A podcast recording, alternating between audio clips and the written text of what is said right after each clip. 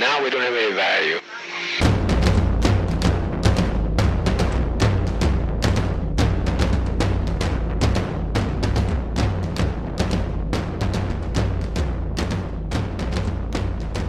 Hey Langdon, Hello, Eden. how how is it going? I was in the forest and I got chased by a gnome. He was trying to play a trick on me, but I escaped him. So what's with what's the deal with gnome Twitter? It- that was supposed uh, to be that was my Seinfeld voice, by the way. it's the uh it's the new hotness. We've all um become apprised of so you know the Fey folk, right? Uh, sure, Turns- very good friends of mine. I mean, Yeah, t- I cannot speak ill of them, right? turns out they're not real. Gnomes are real. And it turns out No, gnomes don't don't, care that. if you speak turns out that gnomes don't care if you speak ill of them because they're going to play deadly tricks on you no matter what. Ah, I see. I they prance in the woods and then they uh you know you know tom bombadil right you know you know about tom bombadil you, that he's an eldritch monster that Tolkien put into his books. he was just Wait, he was just gonna let melkor win if that's what was gonna happen Wait, are you Yeah, 'cause he- familiar with this? With this theory? yeah Okay, so for those listening Hmm. that are not familiar, there is a fan theory. I say theory, like everybody knows it's not true, right? Uh, it's just um, it's just a very funny theory that Tom Bombadil is actually an eldritch monster, like that he's the actual most evil creature in the Tolkien Legendarium, and it hangs upon a bunch of different things. First of all, his moniker, his nickname is Eldest. Um, and there's also a sentence that goes Tom remembers the first raindrop and the first acorn. He knew the dark under the stars when it was fearless, before the Dark Lord came from outside. uh, also, like, he's married to a willow, and willow are like evil trees in Tolkien's Legendarium. Um, he's like if you start to read the chapter with Bombadil in it with that in mind, everything becomes like ironically nefarious, and his cheer and joy is maddening. it Um, feels very clear that he is going to do something vile to the uh Yeah, to the hobbits that that- happened upon him yeah, but then also think about it like the elves go back to Valinor, right? Sauron is defeated. Morgoth has been defeated for like millennia. And and only men and hobbits and dwarves are left in the middle of what is stopping Tom Bombadil to unleash himself upon the unsuspecting denizens of uh, of Middle Earth. Wait, but are you saying that Tom Bombadil is a gnome? yeah that's what i'm saying yeah yeah he's a gnome and that's Isn't that They don't want- contentious? I would say. They don't want to unleash themselves. They want to wear their sky blue jerkins and their pointy red hats and play devious tricks on mankind. Like a satyr, really. So here's my follow up question. We have already been played the, the the the most nefarious trick that I can ever conceive, which is Twitter. Like that trick has already we played it upon ourselves. Yeah, it's slightly bigger of a trick than Samsara. Exactly. Like Samsara is is a really cool trick. Don't get me wrong. Like, good job the um, the Demiurge. Demiurge did a fantastic work on Samsara, but then man came up with Twitter. So who really is the actual demon that controls reality? He probably was baffled, the Demiurge, when we made a second Samsara and then willingly entered it ourselves. Because Like- notably, the Demiurge does not enter Samsara. He he's like, Yeah. it sucks. I made it to be bad. I'm not going Yeah. in there. I, I'm outside of it, capital O. Right? That's the whole point. Why are you going inside? No, stop, stop, please, don't go inside. Right? Plato's cave, the denizens of Plato's cave making a second worse cave. with with uh, less definition shadows, but some for some reason they prefer them. Um, so th- this week, Twitter, the manifold, um, you know, box of of tweets that is Twitter, uh, unleashed. Second time I'm using that verb uh, this episode. Unleashed one of its many um, curses upon us.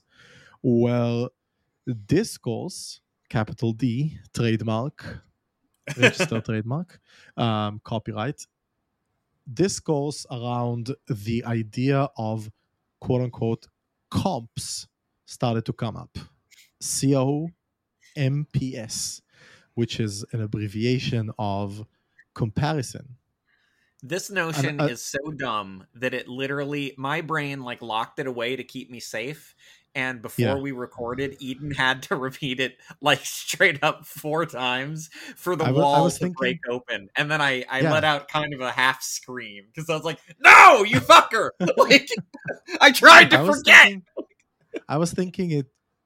So usually when people don't understand me, I'm like, "Oh, it's the Israeli accent," but comps is not a very. Uh, there's no propensity there for mispronunciation, right? Anyway, if you're unfamiliar with the idea, we're not talking about just the noun a comparison, which is a neutral word, right? No problems there.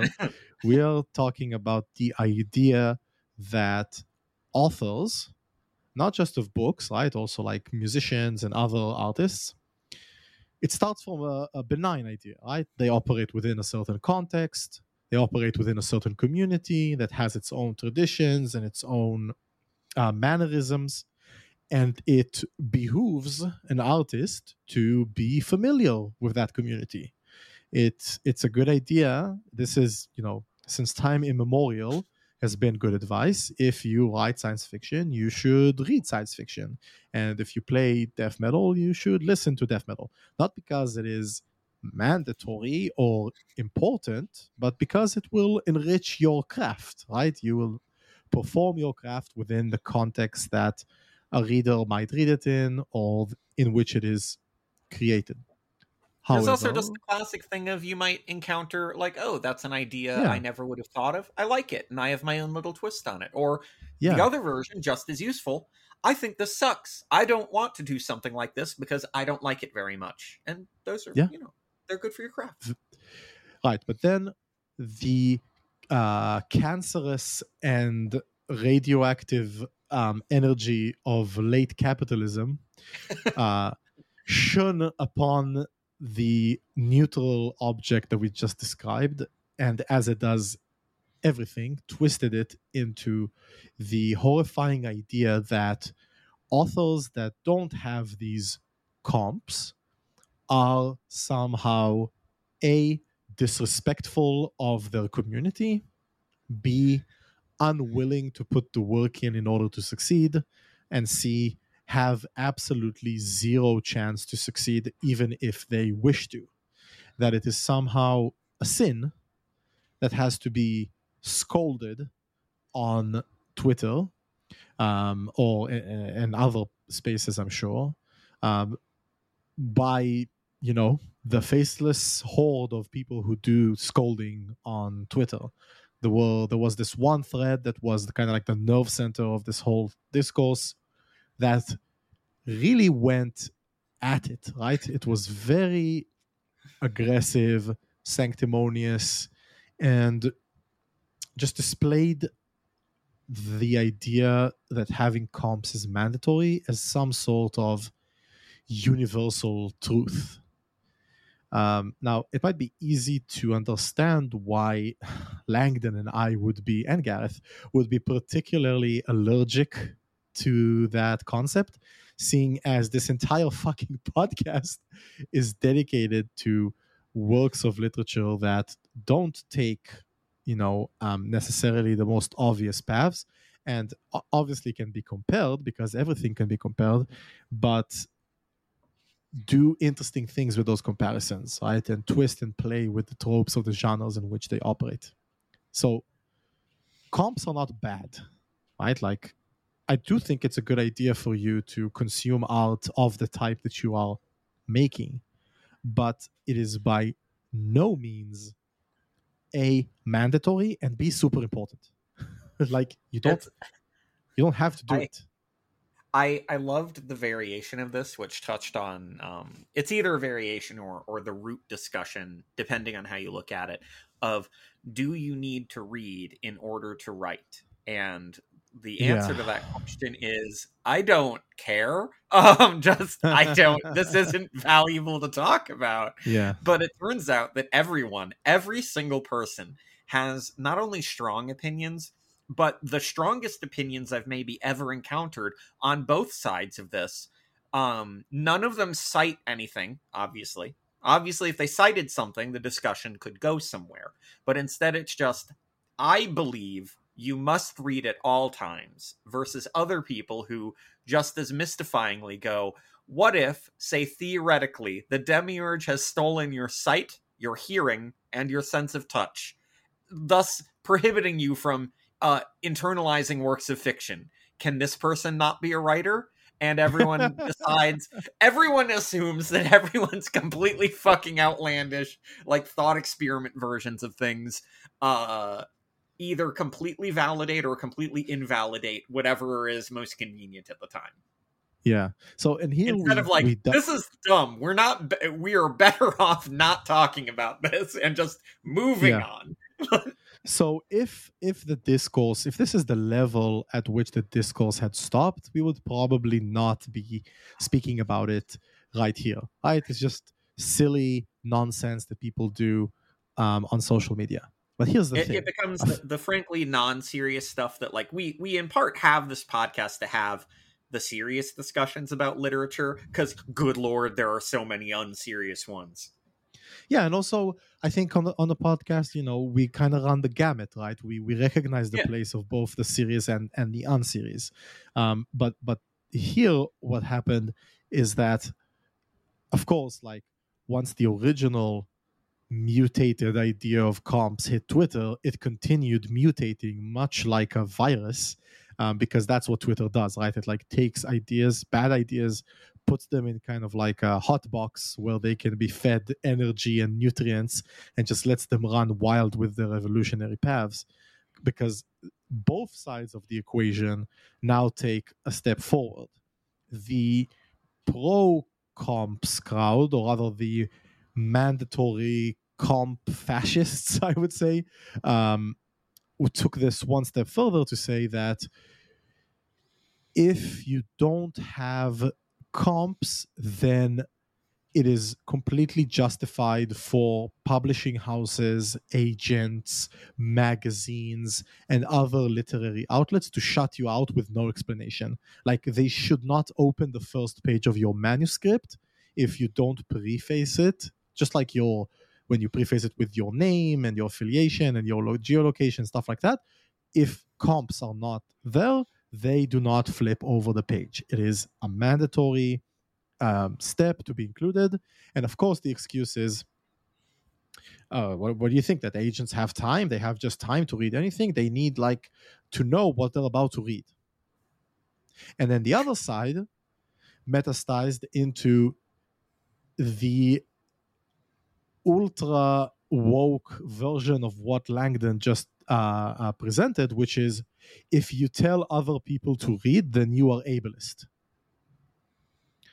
Um, reading is something that only able people are able to do, and of course, the uh, interpretation of able here is wide because if someone doesn't have time, if they don't have money, then they're unable to read. So it's also classist, and so on and so forth. The kind of uh the kind of arguments the kind of caliber of arguments all around that um Yeah. uh makes me long for a bullet between the eyes like Yeah. god So- when the fascists come today like, Yeah. can i schedule them to murder me in my home so so there's there's a lot of we could say and you don't need us to like pry apart those two positions because they are so blatantly ridiculous that any person that is dumb if you have touched grass in the last five years, then these arguments will be there will be nothing uh, appealing about them. But I do want to note something, and this is on a personal level because I actually deal with this on a daily basis because I run a music publication, and every single promo that I get includes a little thing called FFO for fans of. right? And on its surface, it's a good idea, right? Like like people, the people on the comps uh, camp say, I get around 100 emails a day 150 emails a day and i would say that 90% of that is music right people wanting me to review their stuff so if i had to go through and listen to every single one of them i would go absolutely insane and it would be just a bad time all around so instead they include the ffo so i can click on it only if i'd like but in practice what happens is that the ffo becomes a marketing tool and then if you have one chug, then you are FFO Meshuggah, right? And if you have one wow effect on your solo, then you're FFO Metallica. And if you've ever sung about anything to do with climate change, you're FFO Gojira, and so on and so forth. Because now that there's a tool to save me my attention span, of course, my attention span becomes commodified, and people start to um, compete over it. Now, and this is where the crux of the matter lies. All of these conversations from both sides of the equation are replicating the logic of the market. Yeah. Logic that says one or two things. One, on the comp side, everything must be labeled, everything must be cataloged, because when things are labeled and cataloged, they can be assigned a price.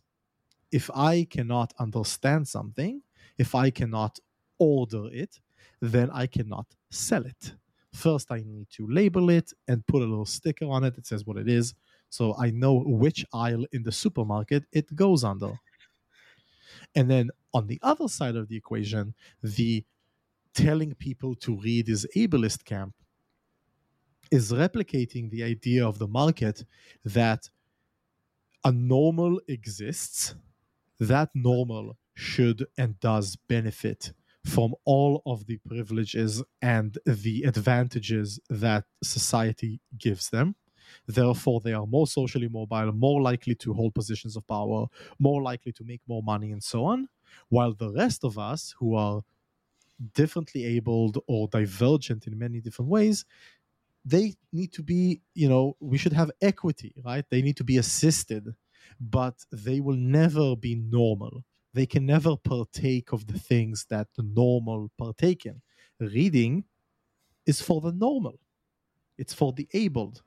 The disabled are unable to read. Therefore, if you say that reading is important, you are ableist, which is, of course, patently absurd. It's oddly enough, itself a form of ableist comment, which works by erasing all of the people with. I have a friend who not only is blind, but does like they do disability rights and disability uh, tech advocacy and and labor as as their job, and they read a shitload because that's that's not how things work. I'm gonna go crazy. I just I'm gonna I'm gonna have to call up Veronica and be like, hey Veronica, you know you're blind and you read books? Yeah, the internet told me that you don't. Yeah. Yeah, because ADD You- people. yeah. So I'm gonna do I'm gonna solve this, okay? Here's the very simple solution. Warning, it requires you to read. Every single person that wants to do anything with replicating knowledge, creating art, and so on, has to, by law, here come the Marxist Leninist red fascists to tell you what to do. By Mhm. law, they have to read postmodernism or the cultural logic of late capitalism by a certain Fredric Jameson. I do not understand why the academy teaches Foucault or Derrida or anyone else in that space without teaching Fredric Jameson. It is frankly absurd. All those philosophers, I love Derrida, Foucault, Yeah. I used to love him before I read I, I- read about him, um, Yep. about the person. um, but n- none of them, and and not even that darling of the cast, M- Monsieur Deleuze, have given an account that is so clear-sighted and simple to understand. It's not a complicated text about how postmodernism, that is the postmodernist situation, right? There's no postmodernist movement, by the way, Jordan fucking Peterson. We don't we're not espousing postmodernism, we're just describing the way things are. I find Um, that so fucking baffling about those people. Be like, you know, Jameson was writing about this as like the tragic condition of uh it's like Mark Fisher drew from it when when writing capitalist realism that then people Yeah. turned around and said that he was promoting capitalist realism. Yeah. I, I Um, hate I hate being alive. like Yeah. I hate I'm interacting with right now. others. So this text is is is such a good introduction to the interplay between um, postmodernism and the economic system that we find ourselves under. And the main point that it makes is that because the postmodernist situation has effectively melted the line between um, forms of art and the barrier to making art, right? It's no longer this hallowed thing that is created behind closed uh, walls.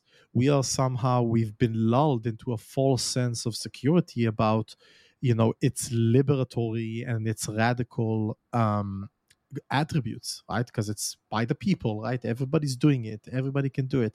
There's no longer low and high art and so on.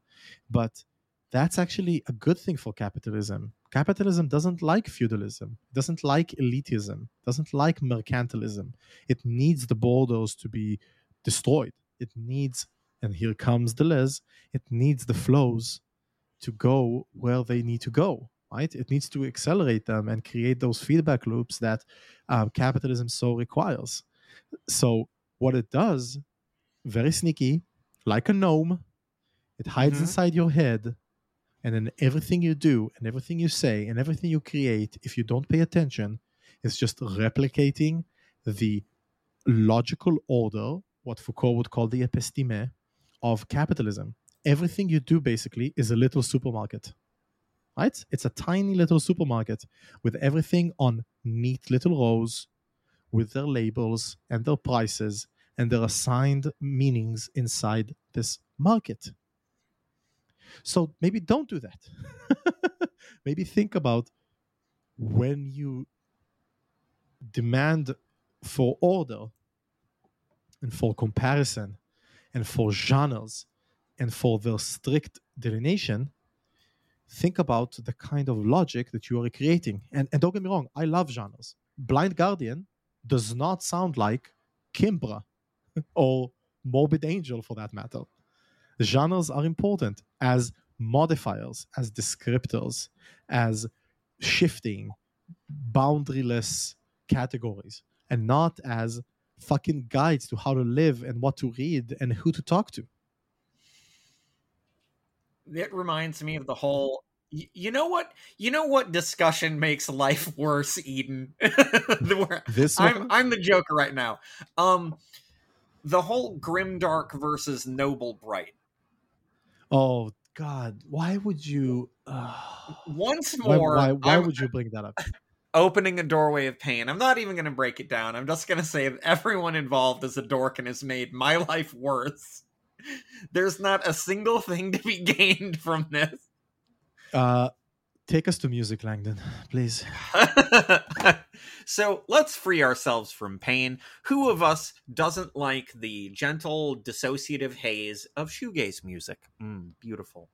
Um, literally just today, I found uh, this South Korean band named Parannoul. Uh, found them because they have a new record that's coming out that they've been releasing singles for, and that caused me to go back and listen to their last full full length record called "To See the Next Part of the Dream."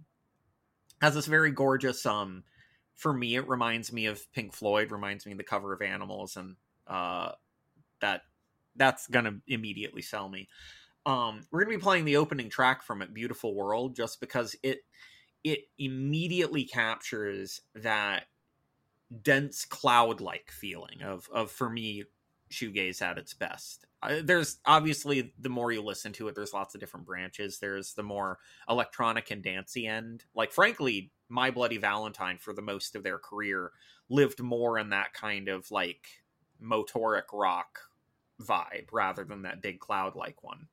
Um but this sits in that other space. Um and not so like not so drenched in feedback that you can't make out you know chords or melodies. It it just feels like you're inside of this big sonic cloud just very very nourishing and healing which i need after um experiencing profound mental anguish uh from reading thoughts on the internet. Um i think we should ban thinking and being alive. Um whatever kills us fastest is good uh, and shoegaze will help me uh, reach uh, a nirvana beyond the realm of samsara uh, before my uh, pleasurable death arrives. 何聞いてんの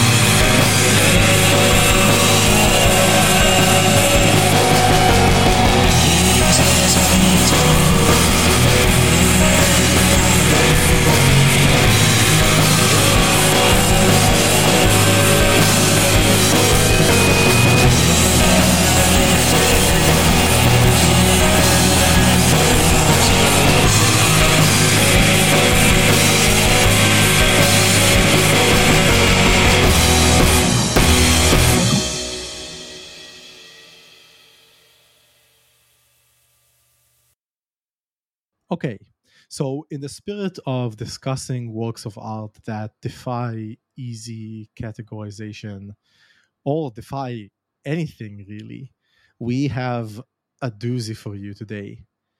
First of all, it has the mark of authority of being recommended by Jeff Vandermeer. And I have to come clean and tell you that for the last six or seven years, ever since I read Authority, basically anything that Jeff Vandermeer tells me to read, I just go and read it. And it has not failed me. Yeah, Um, I have Mo- if if you follow him as a person, he reveals himself as kind of kind of lib brainy and stuff like that. But good lord, one can he write well, and two does he know a rack of really brilliant underrated classics.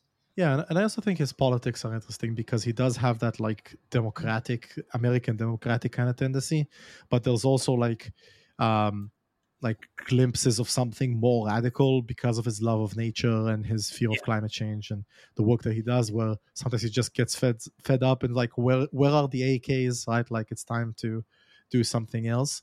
Um he's also a really nice guy. We, he recently followed me on Twitter, which was a real milestone for me. I, I have to admit.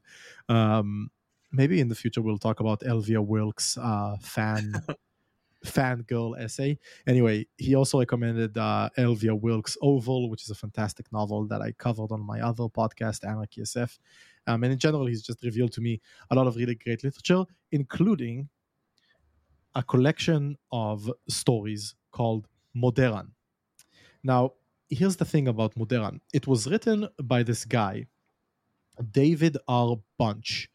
And this guy is basically the template for unknown, unsung science fiction author that is inexplicably supported by some of the biggest names in the field. A writer's Is- writer, just like we like on this cast. His name Um, even sounds like a fictional writer from like a Philip K. Dick book or like A uh, hundred percent. Something like that. Like he he sounds like a fake pulp guy. A hundred percent. And and when I say supported, I mean he was um his biggest proponent is Judith Merril. Yes, that Judith Merril, aka Judith Josephine Grossman, one of the most prolific um, science fiction authors, and maybe the first um, woman science fiction author to be wildly influential as a writer. She wrote for Galaxy Science Fiction, Galaxy Magazine, Fantastic Magazine, Worlds of Tomorrow, and so on and so forth. Appeared, you know, next to Philip K. Dick and all the other ones, Harlan Ellison, and everybody that comes with that. Um, James On- Tiptree Jr., aka about to- Alice Bradley Sheldon. Yeah, I was about to bring that Ah. up. Like on my on my edition, there is a quote, we have the same a edition. Yeah. yeah, a blurb from a letter from James Tiptree Jr. to Ursula K. Le Guin about how much he loves Bunch, which feels like Mozart and Beethoven writing about how they Yeah. like Frank from the pub. so of course uh, james james tiptree is also a- a pen name um, of alice bradley sheldon. And i actually want to read her quote uh, later because it encapsulates what i love about bunch really well obviously because she was a fantastic author. Um, and, and the list goes on. He was also published by he was on new wave um, sorry on dangerous visions the new wave anthology by harlan ellison um, and so on. So and Moderan itself is very tricky because it's a series of some of them are flash fiction because they're only a few pages long. Some of them are short stories because they're longer. Maybe one of them can be considered a novella the first one perhaps. Um, first in chronologically not in order of publication. And they were published in magazines and this is at least 100 stories between 1957 and 1997 which is three years before bunch uh, passed away. Um, and there's literally no comprehensive bibliography. Like we don't have a list of all of them because so many of them were published exclusively in fanzines, magazines, um, digest science fiction magazines, and so on. So the tally is impossible, basically, which adds a sheen to it.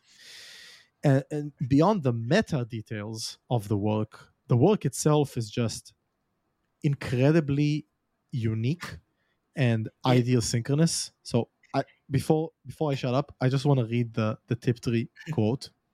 uh, from a letter to Ursula Le Guin. A mean treat. I've long felt Bunch was one of the most undersung and ill known landmarks in science fiction.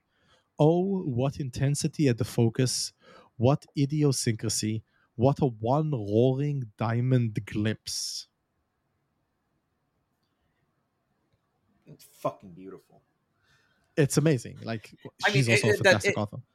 Yeah, I was about to say it's like it's no shock that someone who has such a great um because the classic for those of you who haven't read any uh Tiptree, the the classic thing for her work um and another person I literally didn't know it was a pen name of a woman until I was like in Oh, yeah? college. It yeah, no, I Yeah, just I I'd. I'd read the works because it was always just on the shelf with all the other sci-fi and, and fantasy and stuff, Yeah. but I never looked into it until I was in college. And um, same thing happened to me with George Eliot.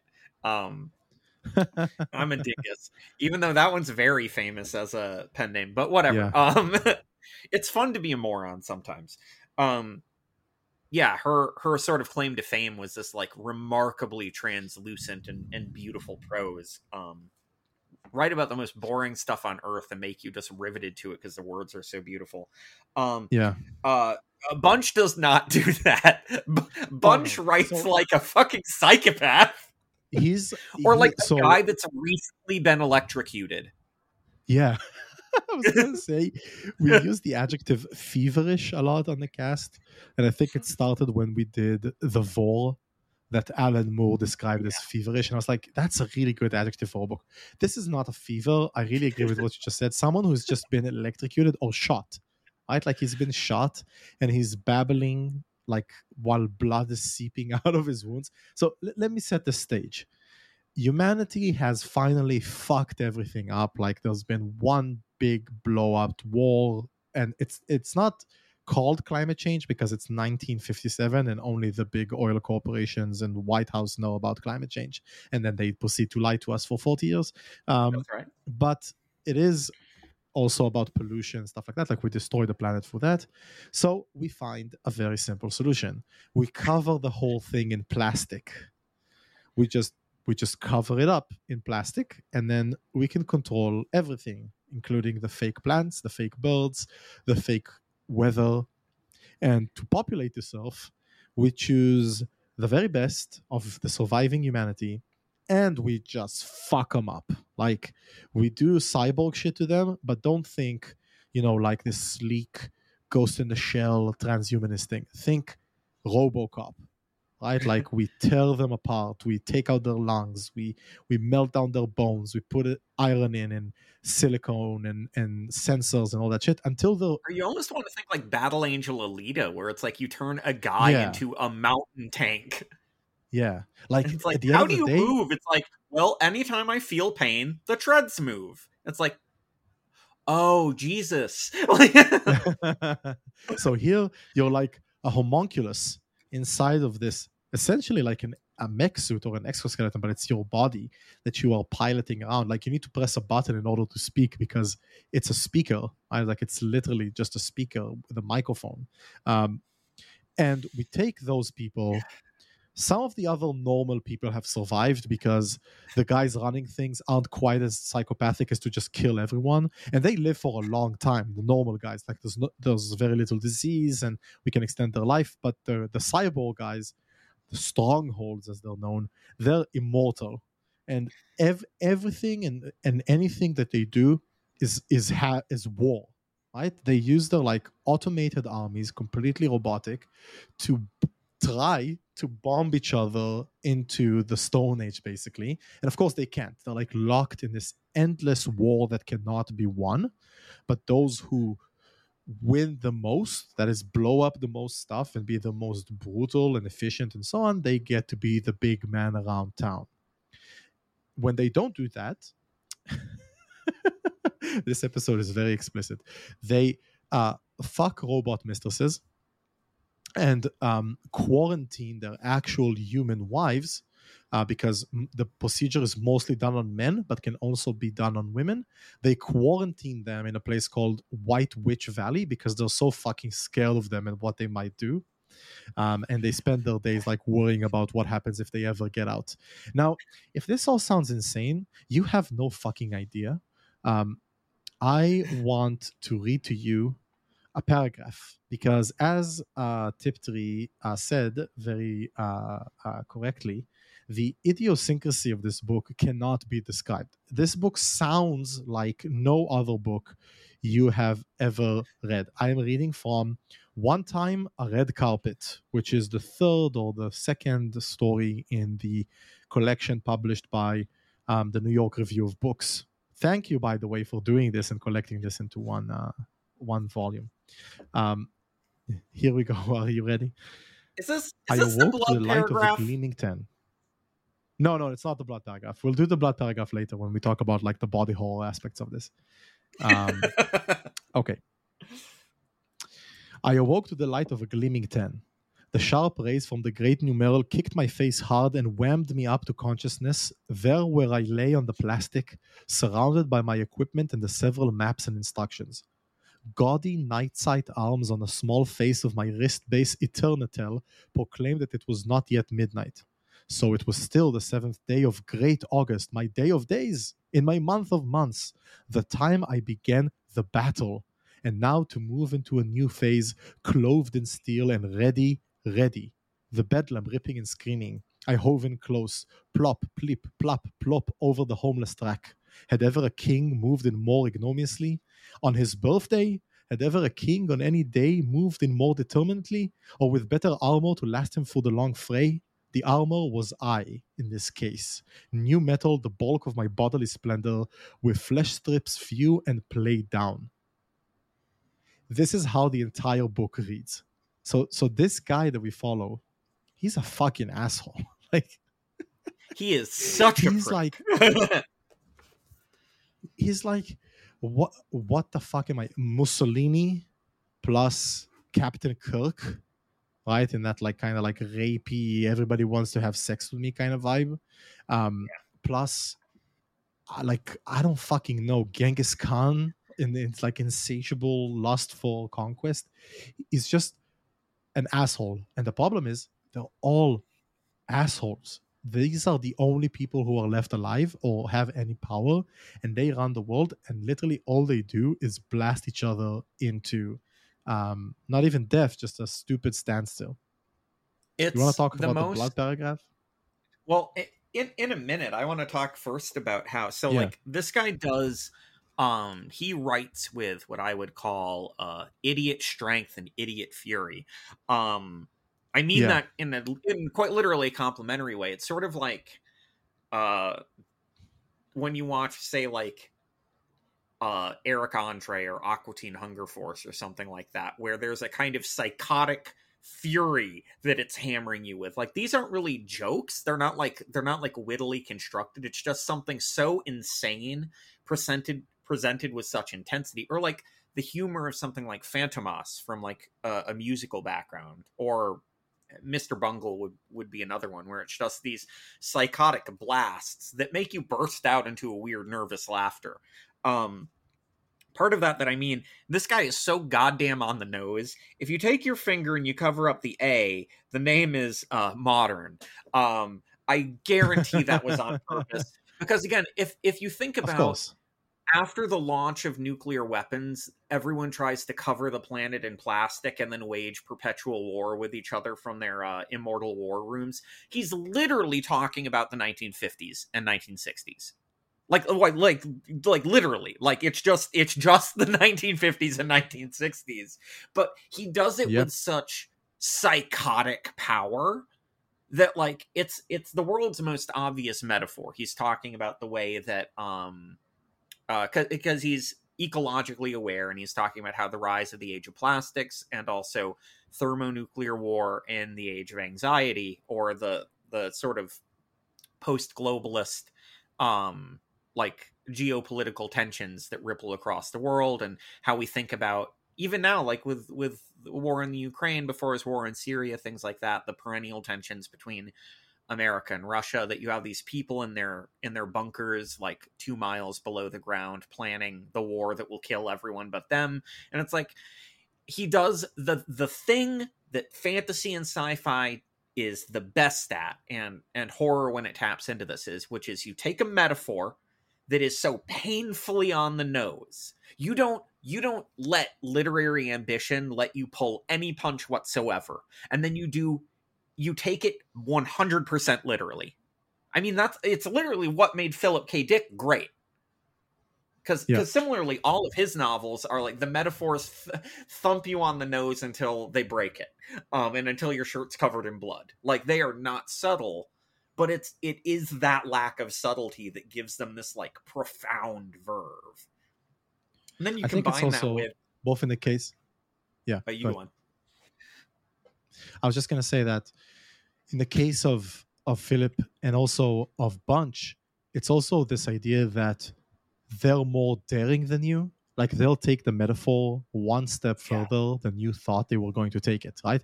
Like, no, I posited a world where the Nixons, the Kennedy, not the Kennedys, that's not what I meant to say. The Nixons, the Johnsons, that's what I meant to say. The Pattons, all these like the the Clint Eastwoods, right? All these like blusterous men that talk about the glory of war and the conquest of women and all that stuff. I imagine the world where technology made them omniscient and omnipotent and they just do nothing with it. And I will take that to the conclusion that is begged by the metaphor because I am describing our reality and you need to understand how bad things are.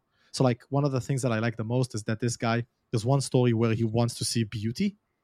So he goes down to the place where they control the birds um, because he thinks he will see the birds launching, right? Because they have these like timed cycles for the migration of the birds because everything is plastic, right? But what he doesn't understand is that a few levels of ridiculousness. One, it's not actual birds, all the birds are drones. And two, the launches aren't actually about beauty. They train the missile defense system of the strongholds by throwing objects at them so that they can try to shoot them down. And he like leaves empty-handed and incredibly frustrated because he couldn't see beauty with a capital B. And and and Bunch is saying, look at this. This is what these people actually are. Not in the future. Like this is what all those blusterous men you see on TV. This is what they're like.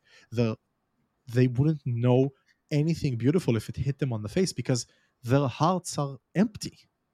They've He replaced he it even with iron and warfare and he he even captures the like the, the villainous poisonous like anxiety at the core of these people because like notably the person who turns into stronghold 10 uh which again the metaphor that that hits you so forcefully that the people are the bunker um the people are the missiles at one point which is also psychotic um but that they still yearn and crave like people, but they've so deluded themselves into thinking where they can find it or the level of control they have over these things that when their methods that they created to assuage their own anxieties, because the primary driving anxiety of Stronghold 10 is the existential reality of death, which we met theorists since time immemorial have posited that reactionary thought comes from either direct or refracted death anxiety that it's like if i can acquire more power more control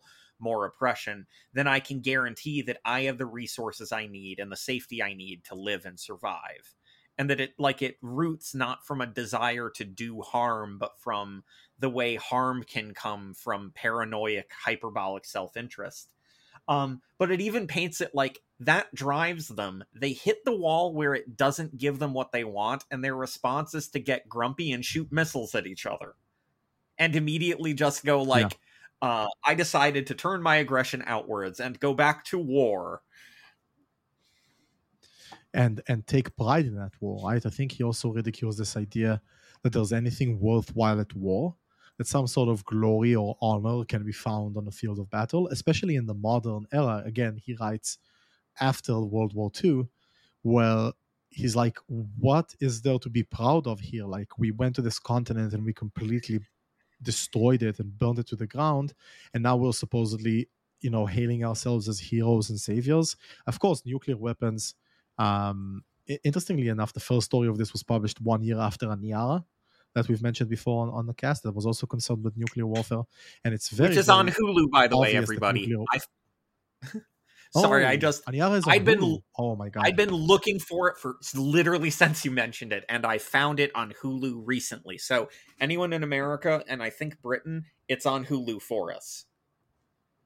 you have to you have to watch it anyway um so and we, have to cover the, the the poem anyway so he he, he puts to to to ridicule this idea that there's anything left to salvage from war because in order to wage it and to wage modern war oh sorry modern war um, you have to literally rip apart your body in order to perform it. And this is where the body horror comes in. Remember when i mentioned robocop?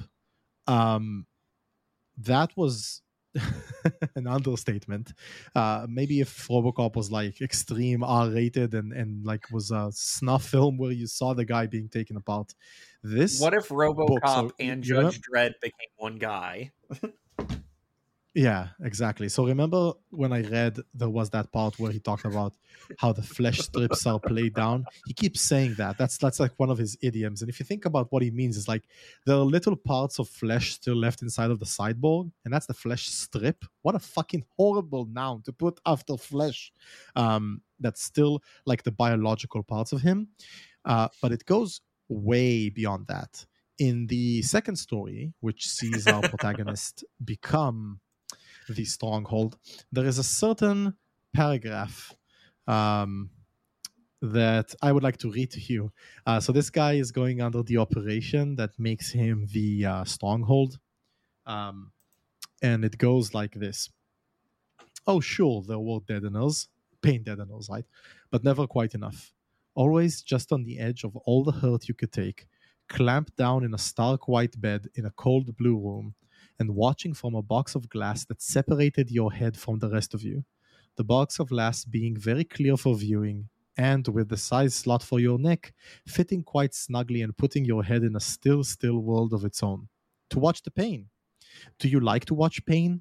The surgical refinements poised above you, high on ceiling tracks, and the not quite human doctors working the buttons and smirking, and you wondering where it would fall. Oh God, where it would it next fall? And it falling and bringing up blood, always the blood, and a part of you, and holding that part of you for the too long time, just right for you to observe through the box of glass. The blood dripping, always the blood. And when it came time for the move up to head, they made that move, planned the points and edges adjustments, changed the tracks, got settings so right on the nose, precisely right, that the gleaming knives would fall. And thus they made the move up there to do my head to work on the face, flesh strips, the brain slosh pans, and the green brain fluids, the knives falling and flicking and snicking like cold silver rain in that area of former sanctuary stillness where the glass box had been? Did I see it? Did I see it? They flashed it all, almost realer than real, on a wall viewer. And the only part I didn't get to see all the way at the doing was the doing over of the eyes when they gave me that miraculous wide range modern eyesight. But I heard that all on the provided screen. This is the worst part. Knives in the left side eye socket, knives in right side eye socket, coring out left side eyeball now, coring out right side eyeball now. And folks, there's blood. Don't think there isn't blood comes up and out when you core eyeballs. Always the blood. Um, This man has problems, and he needs help badly. so thank you for alley ooping that to me because his problem is what it feels like to be alive in the modern world, right? Yeah. And he wrote this in the fucking 50s. He saw it all coming. That's how it feels to step outside, right? Everything is attacking you advertisements, other people, uh, cars and their noise, billboards, people rushing to and fro. Now with the, the epidemic, right? People with masks, people without masks, coughing, all the threats that you're constantly under. I don't know in Israel, right? Like you walk to us to a, a shopping uh, center and you're like, is this the day that I get that I die, right? Because my government decided to be murderous, genocidal, apartheid assholes. Um, or you're afraid of being in a school shooting or some or, or just a mass shooting somewhere like you're under attack and you're seeing it it's on display because when you come back, you turn on the TV or you open your computer and it's all there for you. The taking apart of your own body, of your own head, is constantly being beamed back to you over the media that we consume. If that paragraph feels psychotic, it's because living in this fucking period and this era is psychotic. It's a psychotic experience. And Bunch this reminds I, I hope Oh, the going. to read this, right? I was just gonna say, I hope Deleuze got to read this. yeah it it we're we're we're definitely going to touch on that part. Um there's there's a novel by a guy named richard Farina called been down so long it looks like up to me. It's um a 60s college novel. Um if you are into literary fiction or the the fiction of uh america in the mid-century you'll inevitably run into it. It was written by like a little um a wunderkind who died in his 20s if i remember correctly. Um yeah 29 it was the only novel that he wrote. Um i mention it because it put into prose style what we saw in the beats uh when it came to poetry. So things like howl and and whatnot uh turning that into this uh ramshackle half psychedelic like college novel just navigating having these weird experiences bouncing around. There's no real plot per se um and that's sort of what marks it as different from uh the guy who wrote on the road um whose name i'm forgetting who watched william burroughs murder his wife. Um I, I mention that because this book feels like if you took been down so long it looks like up to me took howl and took naked lunch and uh blended it through and let that let that like um meat slurry invent cyberpunk in the 50s and that that Yeah. kind of The uh you go on I was just gonna say that the I think there's like a slight delay, by the way, so apologies for that. Um, the cyberpunk reference is really interesting because the idea of like leaning onto your idiosyncratism in order to create your style is very much maybe I just described cyberpunk in one sentence, right? This idea of the language and the terminology and the hacker lingo that I forget where William Gibson took. It was like some sort of scene in the States, I think, that he kind of borrowed the, the terminology from. But this is in 57. And it basically does like cyberpunk, which is in many ways present in this novel, right? Cyborgs, um, advanced weaponry, a grim future, all that stuff.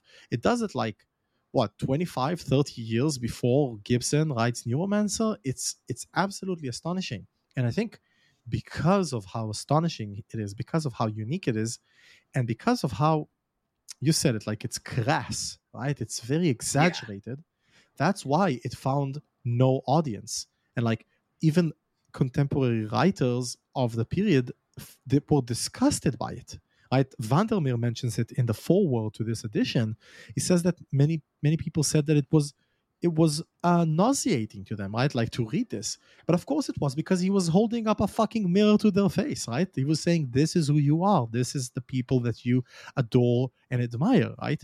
And um it's it's really i don't know i'm losing words right because it's it's like a lightning bolt this book. It- it's like being struck by lightning. It reminds me of all of my fa- so the more you get into art in general the more you get certain things.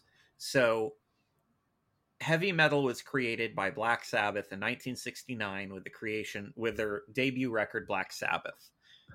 I mention this eden knows where i'm going he's twisting in his seat because anyone who who listens to a lot and writes a lot about metal knows this you go that's not really true. That may be the that may be the point that we can go. Heavy metal definitively exists right this second. But then you start going back and you find all these other things and you go like oh you know there's blue cheer there's vanilla fudge there's mountain there's all these other um you even get certain things like i Lord put a spell on you. Yeah. Similarly you know it's like oh um, King Crimson made prog in 1969 with uh, In the Court of the Crimson King, and you go back and you go, oh, that's not really true. Like the Electric Prunes, you have Procol Harum, you have uh, uh, like Days of Future Past um, from the Moody Blues. You have all these other things, Um, you even have certain bits from the Beach Boys that you know all this kinds of stuff.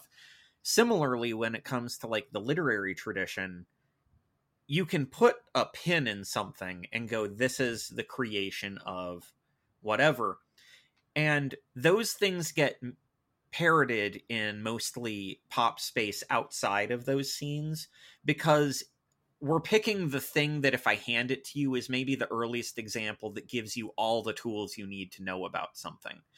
But inadvertently, we're also saying this is the thing that gave birth to the scene, but not the first. We're not really saying this is the first example that ever exists historically. This is where we also get like, is the birth of the novel the first novel that was written, or the first novel that made other people want to write and read novels? that kind of thing and it's always fascinating for for people like me and for people like eden and for people like it's like it's people like us to because it's the most natural philosophical question if this isn't the first what comes before it that that presages it um and like what was it in its native context like this is what Nietzsche was to Deleuze, of someone who was like, he's writing very aptly, but he was writing in the 1800s about contemporary concerns inadvertently. And likewise, Deleuze basically became that. We needed to wait until the cybernetic age of, of the era of the internet to really go, oh, now his stuff makes intuitive sense. It isn't just like it works Yeah. in theory. You go, oh shit, I know from my lived experience what he's talking about. We see that in experimental electronica, which lived in the world of academia in the 40s and 50s and early 60s, and was considered an intensely bourgeois thing. And now you have like avant garde experimental hip hop and electronica being made in like tenements it which is fantastic. Like that that's that's what you want to see in art is like it becomes this lightning bolt for the people. And just grabbing a hold of something like this knowing that it was sharing space with like knowing that it was sharing space with people like uh isaac asimov uh who are writing pretty pretty traditional science fiction. Very good science fiction. I love asimov. I think everyone who likes science fiction does.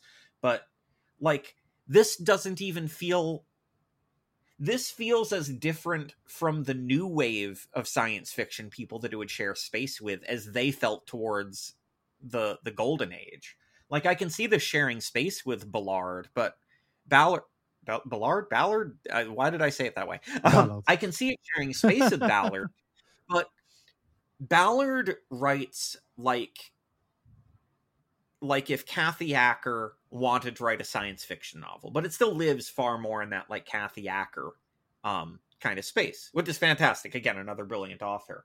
Um Bunch literally it quite literally feels like someone at who loves golden age science fiction at a uh at a typewriter during a psychotic or schizotypal episode.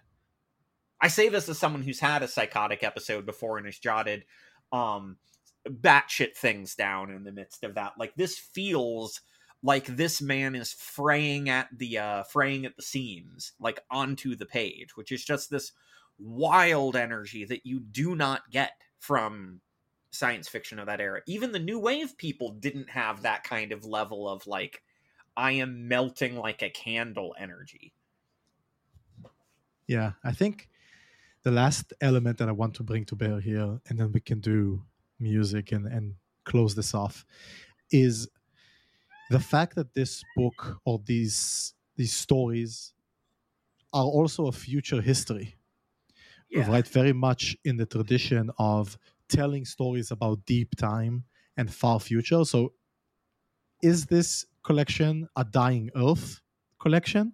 It could also be asked. And again, contemporary of Vance and Gene Wolfe and, and others, Har- Harlan Ellison and others who dabbled within the genre that we covered a few episodes ago.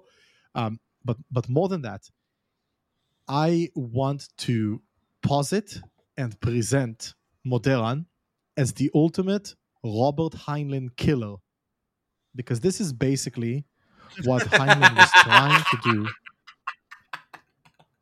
Oh, it, it just hit me what you're saying right now. Yeah, keep keep going. I'm loving this.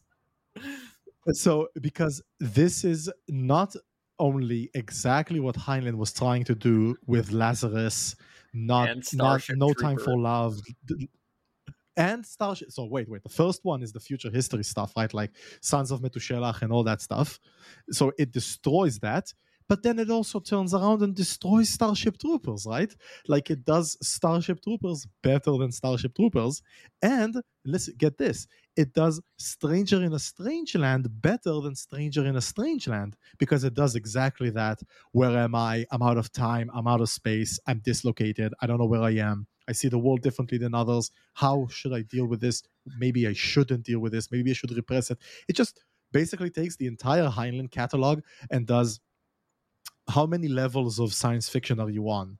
Oh, four or five? You are like a little baby. Watch this one whole paragraph about blood pouring out of eye sockets and, and brain fluids and shit.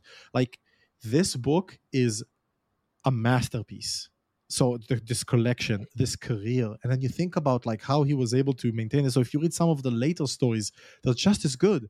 Like he was able to maintain this drive, this creative vision, this this idiosyncrasy, this language for like almost 50 years, 43 years. It is absolutely astonishing.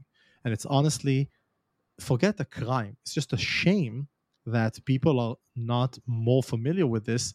Um, and hopefully, with this edition and Vandermeer's uh, forward and his work to push it, um, and New York Review of Books, this can get to more readers like us, right? We knew nothing about this until it was published in this form because it really is just outstanding. It's like up there with the best, most inventive, and just most unique and uncompromising science fiction that I have read, um, It- which it- is amazing.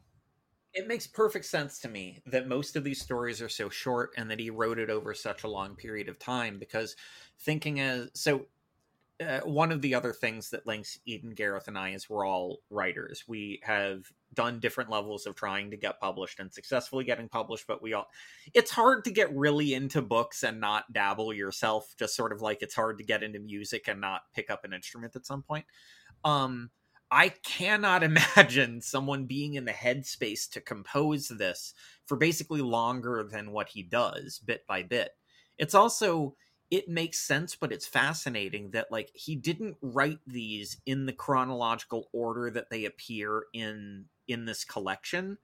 He was bouncing around and like filling in gaps throughout the entire span of him doing this of like circling back and going like no i want to add one little more thing about the wives and now i want to jump forward to the uh like the living war machines and now i want to go to the we didn't even talk about how technically this is a future history because it's a collection of stories found on beam tapes by people that have turned into uh, beams of energy that are broadcast from crystals on the North Pole. Like, we just skipped that because there's so many ideas in the book.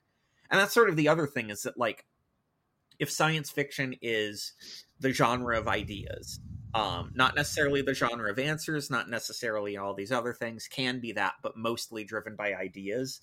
This again, like Philip K. Dick, is like every every paragraph feels like a new a new gem and he just he just skips past it he he has so little value of any of his own inventions but in that in the way that like again the way it feels like creative geniuses are where it's like oh i have a million more of these. I can hand you a bag full of diamonds and not blink because i have a vault behind me. And you're like it, it's it's like it's gob-stopping. And like uh like you were mentioning like the um one of the great thrills of this show is researching new and interesting books to go to and especially not necessarily being held to necessarily contemporary literature just trying to find like what are some really um this reminds me of basically the way I felt the first time I read Philip K. Dick or Italo Calvino or Borges or something like that. Like so again, if you know me, you know that those are very big names for me. Uh, but it's that same level of like it feels like you're reading fabular level inventiveness, but with this uh like like what if uh an avant punk or like avant-garde heavy metal band uh, had to write uh, like a collection of Italo Calvino short stories. Like it just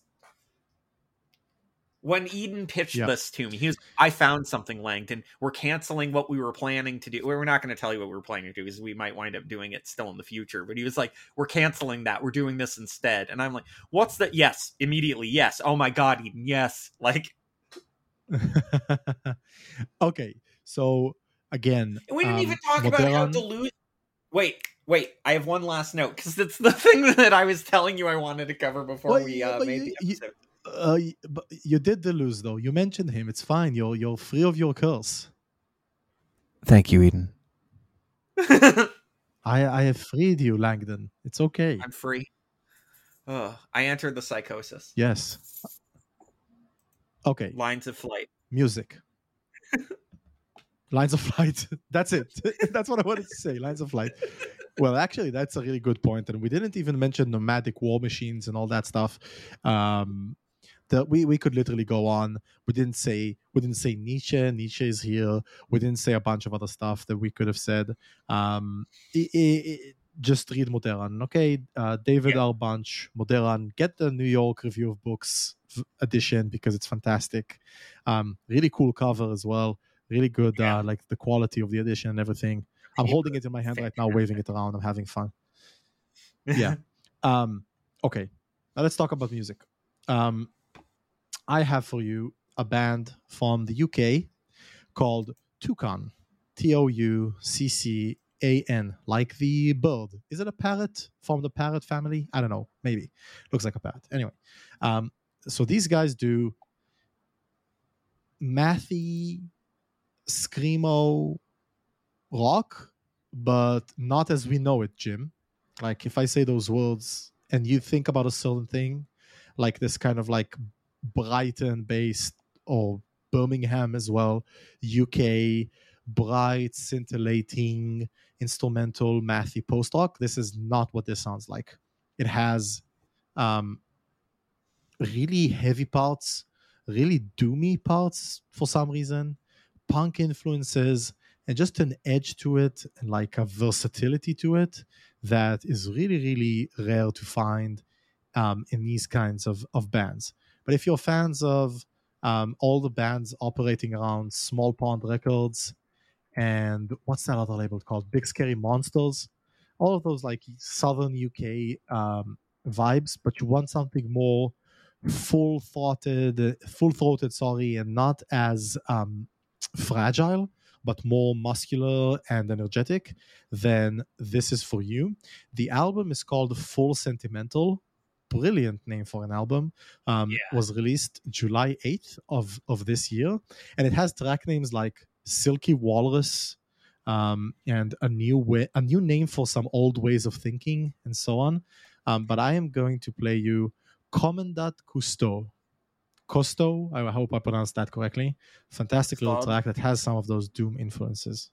Yeah, something I- maybe. Yeah, Something I think is is worth Yeah, noting about this because I'm looking at it as well is uh only uh only four uh songs are in titled in the same language and it's that two of them are in English and two of them are in French. Every other one is in a completely different language. Yeah, and also the tracks are shorter than you would expect on a release like this. Just like Um, I haven't heard this record. This Yeah. is definitely going to be one that I'm putting on as well. it's it's very good. So here is Toucan with Commandant Cousteau.